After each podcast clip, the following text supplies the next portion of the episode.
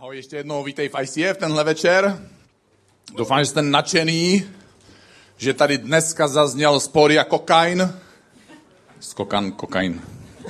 Takže vracím zpátky do hry tuhle hlášku. Doufám, že přežije dnešní večer ještě.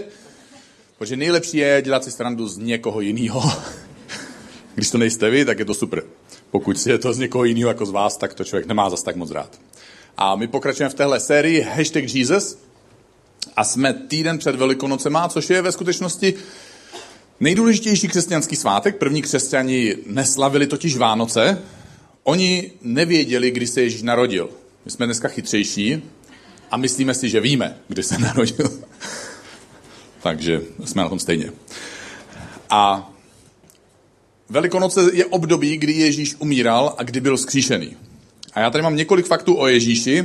Ježíš žil 33 let, takže někteří z nás už se toho dožili, někteří k tomu rychle běžíme, k tomu věku. To je 12, 12 tisíc dnů života. Za těch 12 tisíc dní eh, byly tři roky, teda 1100 dní nejdůležitější částí jeho života, eh, kdy se věnoval svému poslání a nejdůležitější z těch 11 dní bylo posledních 24 dní. A ty nejtěžší a taky nejdůležitější dny Ježíšova života začínají pár dní před Ježíšovou smrtí v Getsemanské zahradě. A my si můžeme hned na začátku přečíst, jak Ježíš prožíval začátek tohodle období.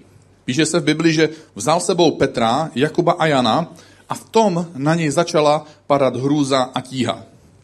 Na Ježíše, na toho hrdinu, na toho, kdo uzdravoval zástupy, na toho, který říkal neboj se, na toho, který chodil po vodě, tak na něj padala hruza a tíha. A možná to znáš. Možná, že máš období, kdy jsi nadšený, plný energie, síly, pozitivity, všeho a najednou fuh, balonek se vyfoukne, čelíš nějaké překážce, stojíš před nějakou výzvou a není to nic malého. Prostě padá na tebe z toho hruza a tíha. A v té chvíli, kdyby si opravdu nejvíc potřeboval, aby kamarádi byli s tebou, aby tě podpořili, tak se prostě fuh, vypaří kámoši, že? A Ježíš v předtuše toho, co ho čeká, tak jde, aby se modlil, aby nabral sílu k téhle poslední životní cestě. A vezme si sebou tři nejbližší kamarády. Taky máte dva, tři možná nejlepší kamarády, možná jednoho. A schválně, co se stane? Je večer, krásný teplý letní večer, svrčci cvrlikají. Ježíš se modlí opodál, jak říká Bible, co by kamenem dohodil. A učedníci a možná vy taky teďka, protože jste spali o hodinu míň.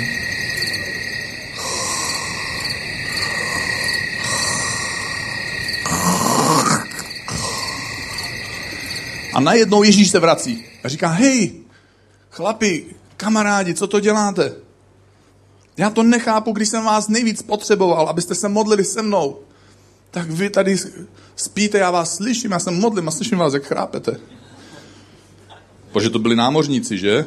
Rybáři. To nebyly nějaký holky. To byli pořádní chrápači. Nevím, jestli to, je, kdo rád jezdíte na společný kempy. Je dobrý spát někdy v dobře izolovaných stanech, že?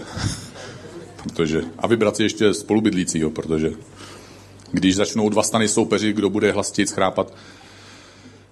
My jsme někdy uprostřed duchovní bitvy, jsme na nějaký životní křižovatce opravdu bychom potřebovali boží pomoc a my spíme. Jako ne fyzicky, ale duchovně. Protože v životě my tak jako nějak jdeme za Bohem, ale někdy tak nějak jako napůl. A Ježíš teda zbudí a odchází, jde se modlit a znovu, jo, teď už to nebudeme celý, ale prostě oni zase, jo, Ježíš zase přichází, budí je. Ježíš má strach, pociťuje hrůzu, padá na něj tíha z té blížící se reality a oni zase spí. A já to tady čtu, jak to pokračuje. Když se vrátil, zjistil, že zase spí. Víčka jim stěžkla únavou. A nevěděli, co mu na to říci. To se nedivím. To občas manželce, se mi to taky stává, že třeba manželce nevím, co na to říct, když, když usnou prostřed její věty třeba. Ještě horší varianta, jednou jsem usnul prostřed vlastní věty. A na to už jsem opravdu neměl co říct. Takže, a co čteme dál? Když se pak vrátil po třetí, no to nebylo jako, že jednou, jo, člověk, tak jako, jasně, ale dvakrát, třikrát. A řekl jim, ještě pořád spíte a odpočíváte? Dost už. Pohleďte, přišla chvíle, kdy je syn člověka vydáván do rukou hříšníků. Vstávejte, pojďme. Můj zrádce už je blízko. Ježíš říká, já vidím duchovní bitvu, já vidím, co mě čeká. Nepřítel je za rohem, mě čeká mučení, ponižování, výslech, zrada, odidáš, pak všichni utečou, zradí mě dokonce i Petr. Pak mě čekají výslechy, posmívání, pak ponesu kříž, který nakonec ani neunesu. Dojdu do bodu, kdy budu Bohem opuštěný a nakonec vypustím duši. A my často ho nevidíme, duchovní bitvu, která kolem nás probíhá, ale pocitujeme nějakým způsobem její následky, cítíme nějakou tíhu ve svém životě. A nepřítel Boha i lidí na nás tlačí různými okolnostmi a my cítíme tíhu. A někdy si můžeme přiznat, že cítíme hruzu a jsme pod tlakem. Asi víte, jak vzniká drahocený olivový olej. To se vytvoří takový tlak, že, ta, že, ta, že ty olivy se rozdrtí na kaši a z toho potom vytéká ten olej. A lidé v těžkých situacích se rozdělují na dvě skupiny. Jedni jakoby ztrácí v těžkých situacích víru a druzí jakoby v těžkostech jsou přitahováni víc k Bohu. Ale není to tak, že okolnosti by nás okrádaly, nebo že by okolnosti nám něčem pomáhaly. Okolnosti z nás vymáčknou to, co v nás je. Podobně, jako se vymačkává ten drahocený olej z olivy. Takže dokáže být někdo v těžkostech šťastný. Možná znáte takový lidi, který prostě prochází peklem, ale dokážou být nějakým způsobem šťastní. Jsou nějakým způsobem nad věcí, dokážou nějakým způsobem vidět světlo na konci tunelu, kde ho nikdy nevidí, protože to bylo v tobě. A nebo je někdo v těžkostech mrzutý, naštvaný. To taky bylo v tobě. Tohle s náma dělá tlak. Vymáčkne z nás to, co v nás je a oliva zraje a roste a to, co v ní zraje, to se z ní potom vymáčkne. A Ježíš byl pod takovým tlakem v tu chvíli, že potil krev. To se děje v situacích, kdy, kdy ten krevní tlak a celý ten stres způsobí, že kapiláry, poslední konečky vlastně těch, těch žilek praskají a ta vytékající drob, drobné kapky krve se míchají s tím potem, který vychází na povrch pokožky. A Ježíš potí krev a je v extrémní situaci. A pro Ježíše tohle byla skutečná bitva, skutečně těžká bitva. A kdysi dávno před touhle situací se učitelé božího zákona Ježíše ptali, Ježíši, my se postíme, Ježíši, my se modlíme, proč lidi kolem tebe, ti tvoji učedníci, ti tvoji žáci, proč se nepostí, proč se nemodlí tak jako my? A Ježíš jim řekl, dokud já jsem tady, tak oni se nemusí postit, protože všechno mají skrze mě.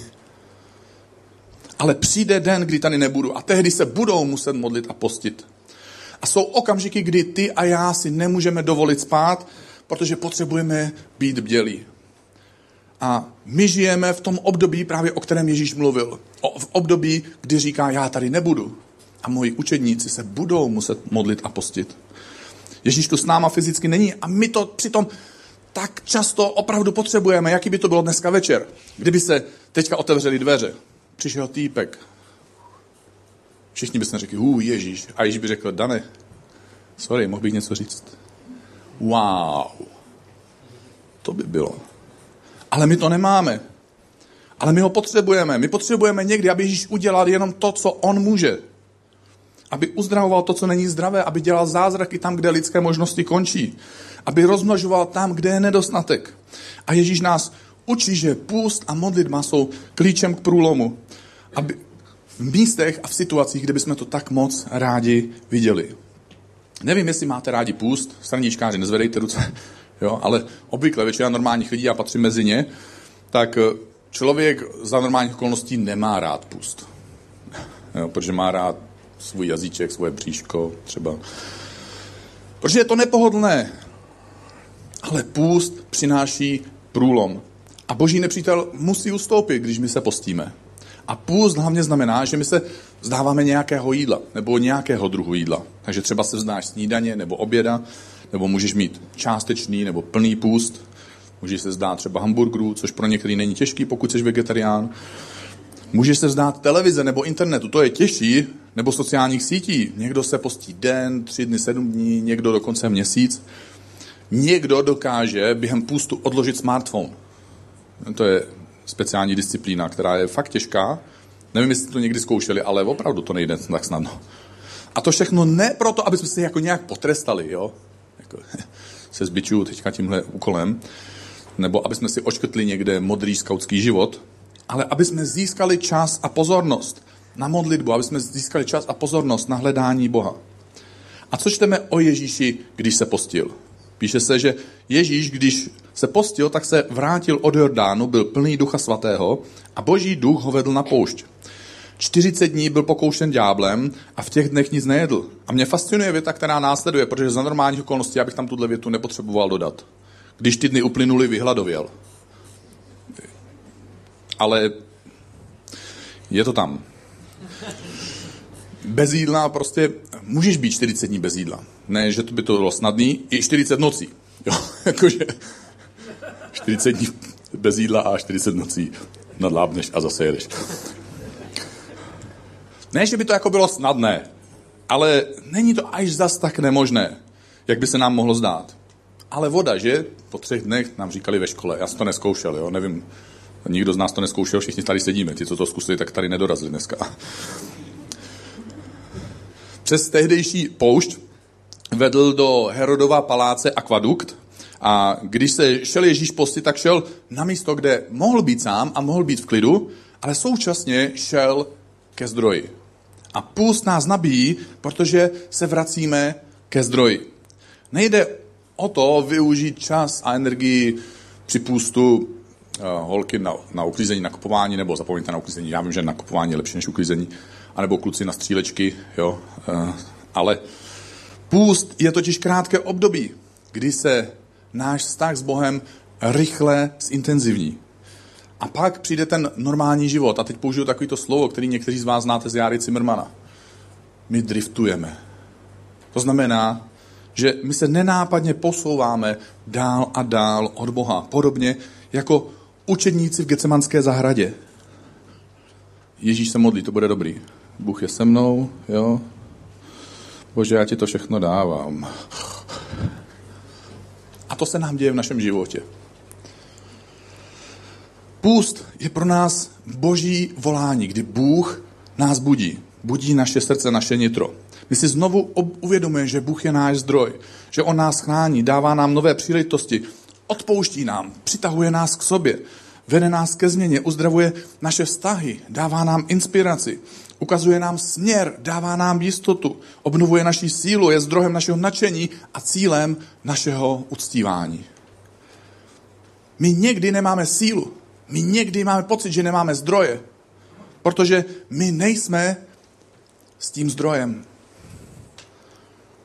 Proto je skvělé, když objevíš ve svém životě nějaké místo nebo prostředí, nebo čas, nebo můžeme říct i rituál, kdy máš pocit, kdy si uvědomuješ, že jsi Bohu blízko. Kdy je pro tebe snadnější mluvit díl než jen pět minut, sedm minut, kdy máš příležitost být najednou k Bohu upřímný, kdy máš možnost modlit se nejenom za těch pár věcí, které prostě potřebuješ dneska vyřešit, s kterými potřebuješ pomoct. Já osobně mám taky takových pár míst. Je pro mě snadnější si uvědomovat, že Bůh mi je blízko, třeba když řídím auto, tam se můžu modlit dokonce na hlas, protože nemám obavu, že by mě slyšeli nějaký lidi z krstěnu.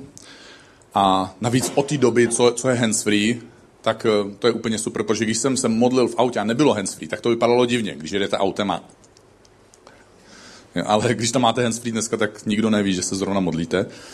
Taky, eh, taky eh, pro mě okamžik, když jsem ve vaně, já mám pocit, že Bůh je tak blízko. To je prostě úžasný. A se smějete. to je fajn, že vás to baví. a taky třeba dneska večer, když, když jsem součástí celebration a toho vlastně, že každý z nás přichází sem na tohle místo, aby jsme se Bohu přiblížili, aby jsme mu dali chválu, aby jsme mu zpívali, modlili se. Když mu dáváme ze svých peněz, posloucháme jeho slovo. Tak během těch písniček dneska, wow, já jsem prostě Jo, když tady zazněla ta písnička, já úplně jsem cítil, že Bůh je se mnou. Já jsem si to uvědomil znovu novým způsobem a to je krásný. A taky mám ještě jeden rituál, který jsem kdysi dělával, teď se k němu v poslední době vracím, a to, když jdu někde lesem, protože to, to je i na díl. A abych vám to trochu ukázal, jak to, jak to vypadá, abyste měli představu, tak na svoji nedávný eh, procházce jsem natočil jedno takovýhle selfie video, takže Daniel Skokan pouští na plátno Daniela Skokana. Pojďme se to podívat. Právě teď jsem v lese, kde se obvykle jednou někdy dvakrát za týden modlívám. Mod, když se chci modlit trochu díl než 5, 10 nebo 15 minut ráno, nebo v průběhu dne, nebo někdy večer, Většinou to bývá tak, že Bohu něco říkám, to, na čem mi záleží, to, co mě trápí, co bych rád viděl, aby se změnilo, nebo to, v čem bych potřeboval poradit, nebo aby Bůh změnil někdy mě, protože jsem si taky vědomý svých slabostí. Modlím se tady chvilku, pak eh, chvilku třeba přemýšlím o těch věcech, za kterých se modlím. Snažím se být taky stichá, být eh, v nějakém klidu, aby Bůh mi mohl ob- ukazovat nějaký obrazy toho, co by rád viděl on, aby nějakým způsobem mohl ve mně vyvolávat dojmy těch věcí, na kterých jemu záleží, jak by on rád věci viděl v ICF, v mém životě, v mojí rodině nebo v mojí práci. Tady taky se modlím za tebe, za spoustu lidí z ICF. Během takovýhle procházky mi přijde spousta kamarádů z ICF na mysl a modlím se za ty různé starosti, které každý z nás někdy v životě má, že máme problémy v práci, ve vztazích, v rodině, ve financích, ve zdraví, ve své službě Bohu. A chtěl jsem ti tohle místo ukázat, protože třeba máš ty svoje místo, nebo rád bych tě inspiroval k tomu, aby si měl svoje místo a taky, aby si věděl, že někdy si se mnou na téhle procházce nechtěně, možná neplánovaně, ale že tady zaznívá tvoje jméno a jsou tady propírané tvoje věci, protože Bohu i mě na tobě záleží a ne, nemyslím si, že jsem jediný, komu na tobě záleží. A je to krásný určitě vědět, že jsou kolem tebe lidi, kteří se za tebe modlí. Tohle je moje místo a doufám, aby si našel a přeju ti, aby si našel tyto svoje místo, kde můžeš trávit čas s Bohem, místo, kde můžeš i naslouchat, místo, kde Bůh k tobě může mluvit. Když se modlíme a když se postíme, tak Bůh nám dává inspiraci. Prorok Izajáš to popisuje, co se děje, když se někdo z nás postí.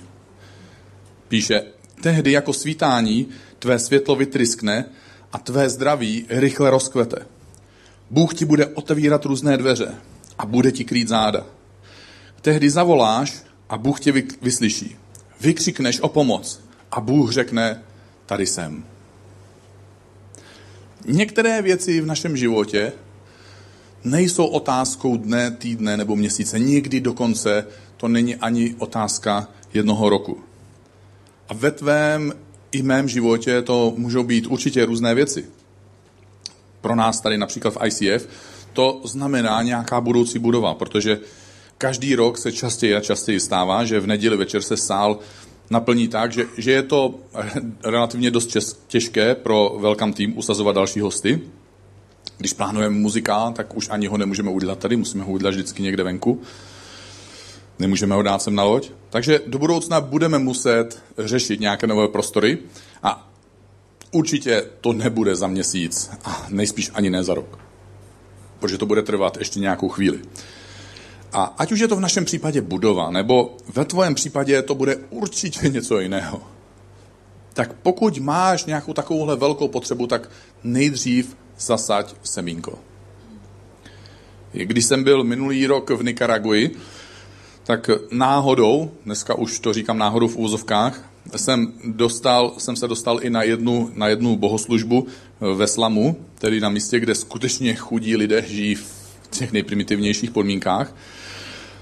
V neděli prý ten sbor, kde jsem byl, mývá přes 200 lidí večer, eh, ale ten večer uprostřed týdne, Tam byl jenom pastor, jeho manželka a jeho dvě relativně malé děti. Pak jsem tam byl ještě já.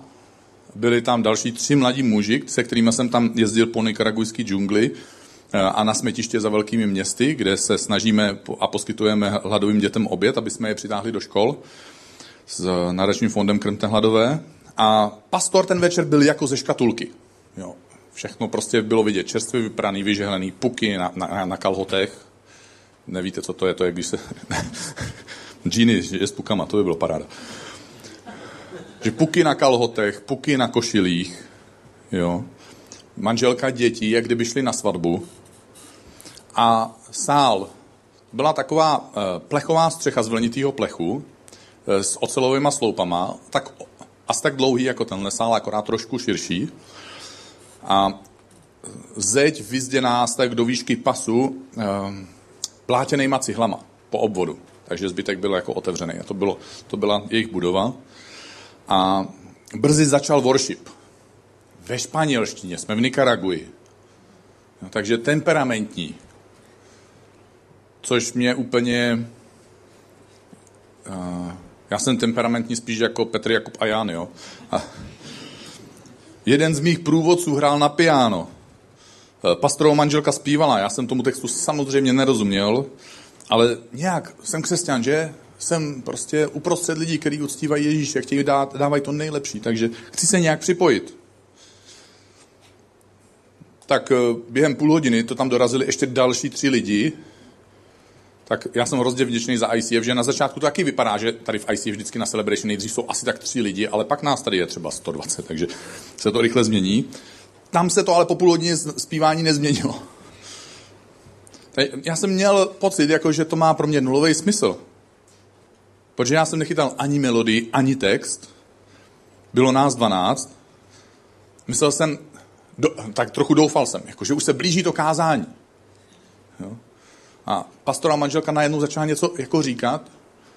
To bylo trapný ticho. On byl mnohem delší. Najednou se zvedla její dcera, vyběhla na, na pódium a já jsem pochopil, že pastorovou manželka, která hledla, eh, vedla worship, přemlouvala lidi ze sálu, takže mě ne, protože já nespívám španělsky, jestli by nezaspívali taky nějaký worship. A přišla její dcera, protože jí bylo líto maminky, že pozvala lidi a nikdo nepřišel, že? Takže dcera přišla a začala zpívat španělsky. Samozřejmě krásně. Všichni rodiče tvrdí, že jejich děti zpívají krásně. A pianista, protože nevěděl, jakou píseň jde, tak se o půl taktu později snažil chytat tu melodii, kterou ta dívka zpívala. A nějakým způsobem se nadchla, lidi tomu začali tleskat, když skončila, a tak měla pocit, že má přidat. Takže přidala. Tu samou píseň, ale. A pak se stala zajímavá věc. Když dospívala, taky vystřídal její, si, její bratr. A takhle z těch 12 lidí se tam kromě pastora vystřídali další čtyři lidi, takže to zabralo další půl hodinu. A proč takový dlouhý vyprávění? To schválně. Protože právě přesně tak jsem se cítil. Bože, proč jsem tady? Já se jako chci přivojit. Já bych jako chtěl zpívat, ale to se prostě nedá. Proč jsem tady? Pro, proč jsem letěl přes půl země koule, kotrcal se autem, zaplatil spoustu peněz, abych byl na místě, kde, kde tě vůbec nevnímám, kde, tě, kde to nedává smysl. Prostě nevím, jestli jste někdy v životě v takové situaci, že máte takovýhle pocit. Bože, tolik jsem toho udělal, tolik jsem se snažil a najednou jsem tady. Nic se neděje, vypadá to, že se mi nic nepodařilo, mám pocit, že se nemůžu pohnout dál a mám pocit, že ty tady taky nejsi. Proč tady vůbec jsem? Má to nějaký smysl. Takže už nějakou dobu jsem křesťan, takže jsem věděl, dobře, tak já budu rezignovat, jo, pokořím se, jsem křesťan, že? Bože, dobře, bez ohledu na okolnosti, ti dávám svoje srdce, dávám ti svůj život, použij si mě tady způsobem, jakým chceš, že si chceš ve mně něco změnit, chceš mi něco ukázat. Já tady budu teda zpívat něco sám za sebe, zkusím stišit svoji duši, aby ke mně mohl mluvit. Pak přišel kazatel. Začal tak zlehka jako já, ale po deseti minutách kázal pro 12 tisíc lidí. Běhal po pódiu zleva doprava. Pak se objevily mokré kroužky v podpaží. Pak se objevil rybníček tady pod krkem. Moře stoupalo dál. A až zůstal suchý pás, pláže jenom nad páskem. To trvalo hodinu. Už byla tma.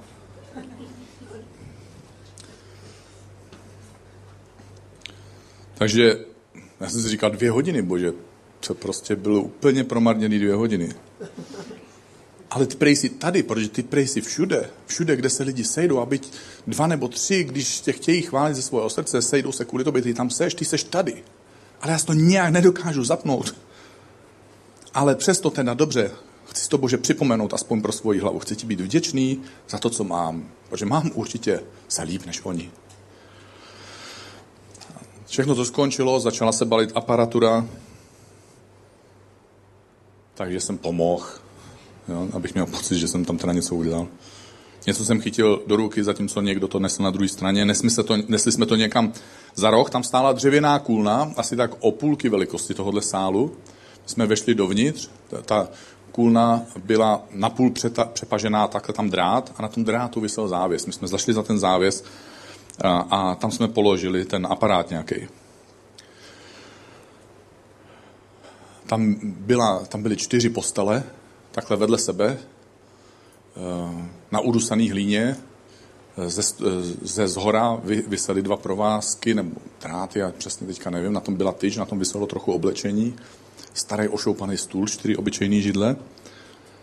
A asi tušíte, a já to, já to tušil prostě. Bože, tohle jsem nechtěl vidět. Protože já, když vidím někoho v nouzi, já jsem tak strašně snadno manipulovatelný. Tohle bude, Bože, asi místo, kde bydlí pastora a jeho rodina. Jak pro všechno na světě mohli být tak čistý, krásný, nažehlení z takovýhleho hnízda. A třeba to není pastorovo místo bydlení, s podlahou z líny, která se promění v bláto, kdykoliv zaprší trochu víc, než strouhy kolem dokážou udržet. Takže jsem se špetkou naděje, že takový ty, eh, nevím, jestli má takový duševní pochody, jako třeba to tak není, jo, v různých jiných situacích.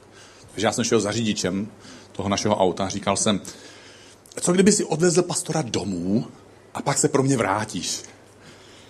To byla taková ta slepá ulička, poslední slepá ulička předtím, než ta realita opravdu zaklapne. Protože já jsem se styděl, bál jsem se zeptat, jestli moje tušení je pravdivý. Ale můj řidič mávnul směrem ke kůně a říkal, jo, pastor to má snadný, pastor bydlí tady. Protože už ve chvíli, kdy jsem to tušil, tak jsem věděl, že budu mít touhu s tím něco udělat. Proto jsem se tomu tak bránil. A říkal jsem, bože, přece nemůžu pomoct každému pastorovi, přece nemůžu zachraňovat každého chudáka. A nevím, jako, jako bych Boha slyšel. Jo, ne, že jsem ho slyšel, ale asi víte, o čem mluvím. Byl to takový ten neodbitný pocit, který, jsem, který někdy my máme, že prostě tohle budu muset udělat, prostě budu muset, i když prostě nevím vlastně jak, nevím, jaký budou okolnosti, nevím, co mě to všechno bude stát. A jako bych slyšel Boha. Všem pastorům dům nepostavíš, ale tomuhle ano budoucnu budeš potřebovat budovu pro ICF. Jestli chceš v budoucnu sklizeň, zasaď dneska semínko. Bože, tohle je drahý semínko. Jak dlouho tam ten pastor asi žil? Já nevím. Kolik let se asi modlil za, pří, za důstojný přístřeší pro svoji rodinu? Já nevím, ale tohle, co vidíte za mnou, je dneska výsledek. A jak se to stalo, teď budu zákeřný, to vám povím až na summer campu. Co jsem tím ale chtěl říct? Pokud máš potřebu, zasaď semínko. Protože to chvíli trvá, než semínko vyroste a přinese nějakou úrodu. Jak dlouho čekal Josef Egyptský, pokud znáte jeho příběh, než se naplnil jeho sen o vládnutí Egyptu? On čekal 13 let. Pokud znáte jeho příběh, to nebylo příjemné čekání. Jak dlouho čekal Abraham na narození svého prvního syna. Čekal 25 let. Jak dlouho čekal Mojžíš, než se stal člověkem, který vyvedl izraelský národ z Egypta. Mojžíš čekal 40 let. Jak dlouho čekal Ježíš na to, než mohl začít se svojí službou, ke kterého Bůh poslal. Ježíš čekal 30 let. Pokud je to Bůh, kdo tě nechává čekat, tak čekáš v dobré společnosti. Když se postíš a když se modlíš, tak znovu objevuješ, že Bůh je tvůj zdroj. Že se nemusíš bát, že nepřijdou ty ostatní zdroje, které vychází z toho mého zdroje. A další věc. Půst tě nabíjí a získáváš skrze něj duchovní autoritu. My v Bibli čteme, potom ho ďábel, po té, co se postil Ježíš, tak ho ďábel odvedl vzhůru a v jediném okamžiku mu ukázal všechna království světa. A řekl mu, dám ti veškerou moc a slávu těchto království, protože mi byla předána. A já ji můžu předat dál, komu chci. Když se mi pokloníš, bude všechno tvoje. A Ježíš mu odpověděl, je psáno, že hospodinu svému bohu se budeš klanět a jenom jemu budeš sloužit. Ježíš stojí někde vysoko, na kraji chrámu, 18 metrů dolů. A může prokázat celému světu, já jsem Bůh. Může to teďka hned všechno mít. Mohl se prostě jenom sklonit před ďáblem. Ale Ježíš věděl, že má duchovní autoritu a proto neměl pokušení si nějakou další autoritu přebírat od ďábla. Duch svatý nám otevírá oči, abychom viděli, že jsme boží synové a dcery. Že nemusíme nikomu, ani sobě, nic dokazovat. Že nemusíme přijmout každou nabídku, která se nám naskytne a že nemusíme využít každou příležitost, která se kolem nás nachomejtne. My si duchovní autoritu nemusíme získat nějak pracně, my ji nemusíme nějak vydobít. My si ji můžeme a potřebujeme pouze uvědomit. A poslední myšlenka k půstu. Půst tě nabíjí, protože získáváš duchovní rozlišení. Já ještě jednou přečtu, co se dělo na konci Ježíšova půstu, když Ježíš stojí na tom chrámě. Bože, tehdy ho ďábel přivedl do Jeruzaléma, postavil ho na vrchole, na vrchole krá, chrámu, krámu a řekl mu, pokud jsi boží syn, pokud jsi boží syn, vrhni se dolů. A Ježíš mohl mít spektakulární představení Supermana, který přichází na tento svět. Je mu 30 let, všechno začíná, všechno je před ním. On ví, co ho čeká. Všichni by o něm věděli, že je Superman. Skáče dolů. Letí vzduchem. Plášť vlaje. Dva metry nad zemí se změní poloha. Prach se zdvihá na všechny strany. On pomalu klesá. Deset metrů nad zemí se to na chvilku zastaví. A pak pomalu Sandály se dotkly země. Lidé padají, říkají, o, Bůh se stoupil. Uctívali by Ježíše. Ale Ježíš věděl, tohle není o mně. Tohle není o tom, aby se oslavilo moje jméno. To, kde, kdo se má oslavit, tohle nemá být sláva pro mě. Já jsem přišel oslavit Boha, já jsem přišel sloužit Bohu, já jsem přišel naplnit Boží vůli. Ďábel se optal, pokud jsi boží syn. Ježíš věděl, že je boží syn. On nehrál s tím, já nevím, jestli jsem boží syn.